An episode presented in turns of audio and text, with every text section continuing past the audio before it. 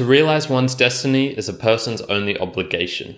That is a quote from the book that I'm reviewing today, The Alchemist, by the Brazilian writer Paulo Coelho. His name is very difficult to pronounce. This story was published in 1988, and it is a story of a young shepherd who goes on a journey, essentially. And I won't go over the full plot, but basically he starts in the plains, the fields of Andalusia, as a shepherd, and he receives a dream. And in this dream, he dreams of a treasure that he needs to go find, and that his treasure is at the Egyptian pyramids. And so what he does is, through a long process of, I guess, confronting his own fears of pursuing traveling, so he travels across the Gibraltar Strait to the Moroccan bazaars, gets sidetracked there for a little bit after some setbacks and misfortunes, continues on his journey, meeting some different people, such as the Englishman, who is a alchemist in waiting and in training, and eventually meets the alchemist, meets the love of his life, and still continues on traveling through these camels, through the deserts, through the tribal wars, before, I guess, coming to the understanding of what his treasure is, how and where it's located. So the book in total is allegorical. It's more of the internal process that one needs to, I would say, achieve something great, to be able to do something that is beyond the pale, that is beyond the ordinary, and to go after what you truly believe and what you feel in your heart of hearts is something that you need to do. So I guess the themes of the book and the language that Paulo uses in the book is very, it's almost sort of fluffy, but it really gets to the heart of something true as well, something very deep. So one of the things he talks about is the personal legend.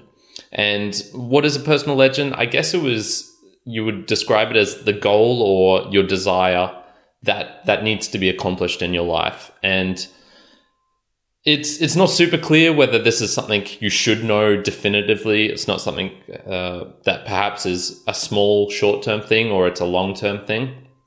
And in the book, it's more of a long-term thing, but his character accomplishes it within, I don't know, like 2 years of his life or something like that. So it's definitely just something that you feel you need to do. If I do equate it to something, for me, it would have been my desire to travel South America. So before I actually did it, it was always in my mind, like, am I actually going to do it? Is this something that I can accomplish? And, you know, luckily for me, I did manage to accomplish it. And I guess I can tick that off and say, this is something that I've done in my life. And when I read this book for the first time, I would say that probably was my personal legend, something I had deep within me, a deep desire that I needed to accomplish.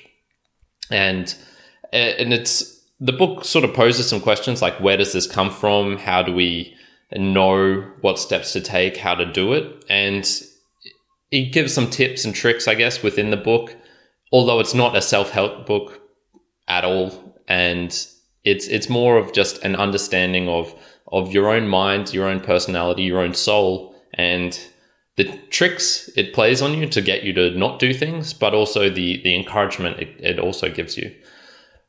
Why people stop is also addressed in this book, as in, why don't people go after what they know they should? They know that this is the thing they have to do in their life, but they still don't do it. And I guess the main reason that he explains is they stop because they listen to others and what others say that they should or shouldn't do, and they don't have enough trust in themselves that they can accomplish this thing. One of the other main themes of the book is listening to your heart. And I guess this is where you would say your personal legend comes from. Your heart is the thing that tells you, okay, this is what you need to do in your life. This is how you won't be satisfied unless you do this thing, I guess. And this thing can be whatever. Like, it could be finding a wife. It could be a goal. It could be attaining a certain amount of money. It could be getting rid of a certain amount of money. It can be whatever. I guess it's more the thing that you are afraid to do, in a sense. And there's always going to be a little fear in pursuing something, because what if you don't do it? What if you fail? And that's part of the process. And that's part of, I guess, listening to your heart in the sense that it's very hard to explain. So the best way I could probably explain it is instinct, right? Instinct is not something that comes from the head. Instinct is something that happens in your body. And so when I say the heart, I don't mean specifically the heart. I mean the way that we describe in the English language, you know, love comes from the heart. Your heart is where you feel grief and pain, because it's something that occurs in your whole body. And your body can tell you to not do things, but it can also encourage you to do things as well. And these might be psychological things that you're not aware of consciously, but are occurring in the back of your mind and saying to you, you need to do this, or you don't need to do this, watch out. So this book, I feel, expresses some deep truths in the sense that they're not conscious things that you can put a scientific measure to and say, this is this, this is that. We can objectively prove this. It's more the subjective experience, but that seems to be similar across different people and across different times, and which is why I believe this book is insanely successful and very well renowned, is because he touches upon something that is deeply true. The last, I guess, theme of the book is omens and the soul of the world. This is probably getting more into the religious sort of areas, especially the soul of the world, which is where he expresses in the book the, I guess, the understanding between the character and trying to get deeper into nature and the truth of what is out there. So there's one very vivid scene in the book where the young boy the shepherd is forced to turn into the wind, or he's going to be killed. And he has this conversation between himself and the wind. He has this conversation between himself and the desert, between himself and the sun. And eventually he gets to the truth of the matter, the soul of the world. And this is something that's expressed in different areas as well.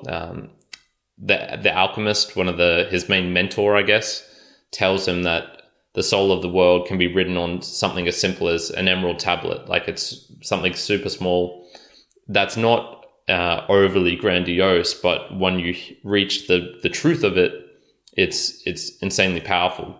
Probably a good comparison for this would be something like a spiritual teacher like the Buddha, or someone who has achieved a enlightenment, in a sense, where they will tell you, look, there's nothing so special about what I'm actually doing here. Everyone can do it. And if you listen to what the words they're actually saying of an enlightened being, they're very, very simple, but it's the whole process of getting to that, in essence.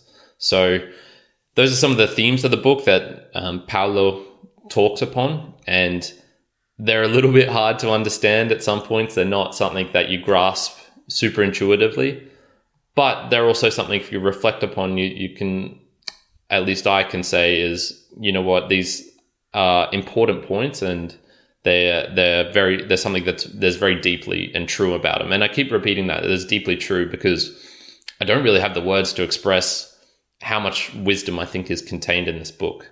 The other thing I almost glimpsed over there was omens. And so omens are basically instances in your life where something will appear to you, and it can seem random. You would think it's just a common occurrence, just something that happens, like, oh, who cares? That didn't really mean anything. But I guess you can add your own psychological twist to them and say, you know, this was this for a reason, this was this like this for whatever. And I think most people can express something like that. I've had a couple of instances in my life, and I don't particularly want to repeat them because they sound crazy, and I need to give the full backstory as to why I thought this was something that almost like needed to happen. And, you know, it could just be my brain was primed to look out for something, and that's what appeared, even though I didn't consciously realize this. And I think that's a big point in the book, is that, at least for me, my understanding of the book is, even though the claims in it, and they're not particularly claims because it is a story, it's not particularly saying this is how you need to live your life, this is not how you should believe, this is absolutely true.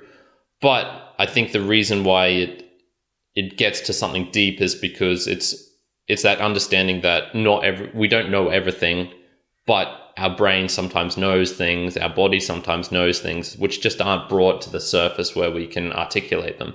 So that's my understanding of the book in general. And as an observation, I would say it is the book, the best book so far that I've read that encapsulates, expresses the things that are sort of irrational beliefs that I have, where I can't say, you know, scientifically I can prove this. I can't say, it might not be something I'd be very comfortable expressing in front of someone who is very logical to almost to a fault, you know, and that's okay. That's okay. And I don't claim to know everything in the universe. I don't claim to practice exactly what I preach and whatnot. So what I feel with that this book gets at is that thing that I can't express, and it does a damn good job of it, a really good job.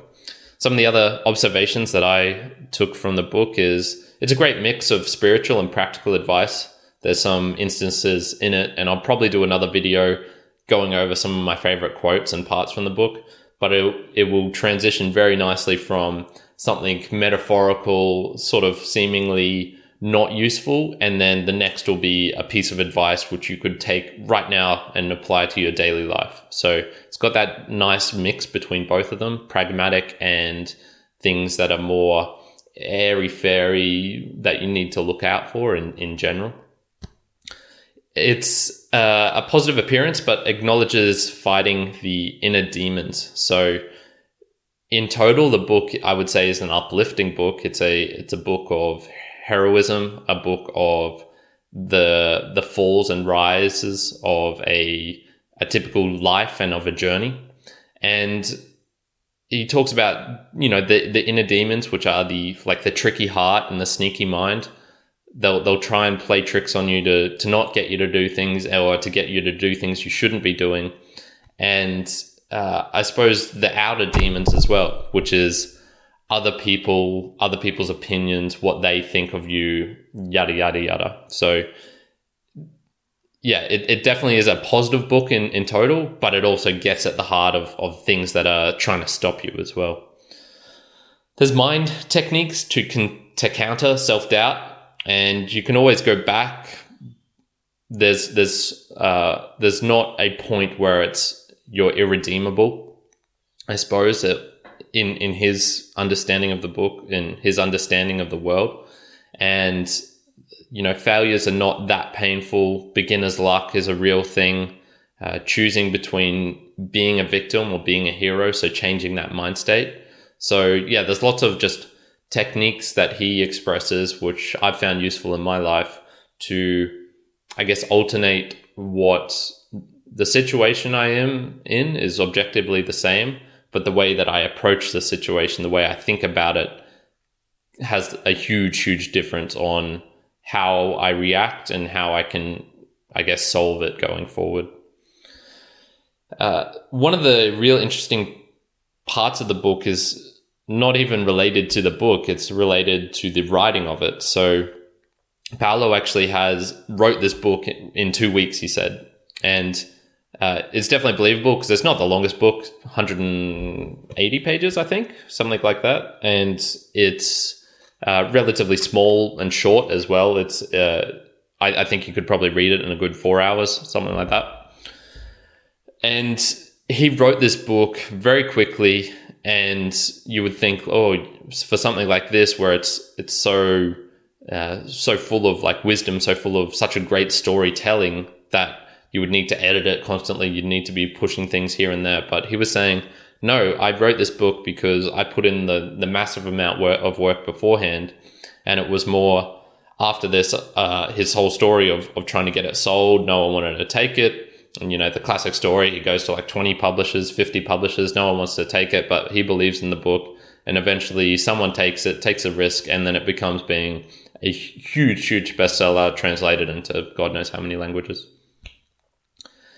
I would say it's great for people looking for the impetus to start a journey. So if you're not sure of something, if you're wavering between doing something and you're not doing, and you want that little flick, that little bit of extra something to push yourself to do it, this book is great for that, because it is very motivational in the sense that after reading it, you'll believe in yourself. You'll believe, I can do this. I can do this. I have the techniques. I have the inner fortitude. I don't care about failure. Failure is just another learning for me to accomplish my goal in total. So just get out there and do it. And that's, I think, the best way of using this book. And even maybe is just a book to get you out of your doldrums as well. So if you're working in a 9-to-5 and you hate it and you want to start a small boutique business, you know, this might be the book that gives you the inspiration to think about it more seriously. And I can't see any negatives in the book, to be honest. I think you would have to really distort the message a lot that's expressed in it to be doing something stupid or negative from this. So in summary, it's powerful storytelling, and I would say it's enjoyable even if you don't want to gain any wisdom from it. If you just want to use it for the story, it's a hell of a story anyway. So I would recommend it just as a, you know, it could almost be read as a children's book, to be honest, because it's very simple. There's no expressive language. There's nothing that's really hard to understand. It's just short, compact, and yeah, a masterful story. The first time I read it was, as I mentioned, just before I was working, and I was on that boundary point of saying, like, you know, thinking of reasons why I shouldn't quit my work. And that was about 4 years ago now. And honestly, it was the best decision I've made. So, for me, the book was very helpful, and it all worked out well to this point, at least. So, the first time I read it, I gave it like a 9 out of 10. Rereading it now, it just doesn't have that same impact, because, you know, my mind state at that time was so different, and it was so powerful. But I still give it like an 8.5, 9 out of 10. Really, really fantastic book. The Alchemist by Paulo Coelho. What's something pragmatic I'm going to take for this? I'm going to add this to the Wisdom Worksheet. It's a document that I have where I try and take learnings from different areas, from different sources of my life, and condense it into, I guess, my own document, which I can then use in the future to go back to and, I guess, analyze what are the things that really speak to me, and what are the things that I find truthful in the world. You could also call it a document of truth, something like that. So The Alchemist, give it a read, check it out. It's a great book. If you read The Alchemist and you would suggest any other books like it, similar to it, that you found impactful, leave a note in the comments or send it to our Instagram page. I'd love to hear from you. And we'll leave it for there today. I think that's it. Kyrin out.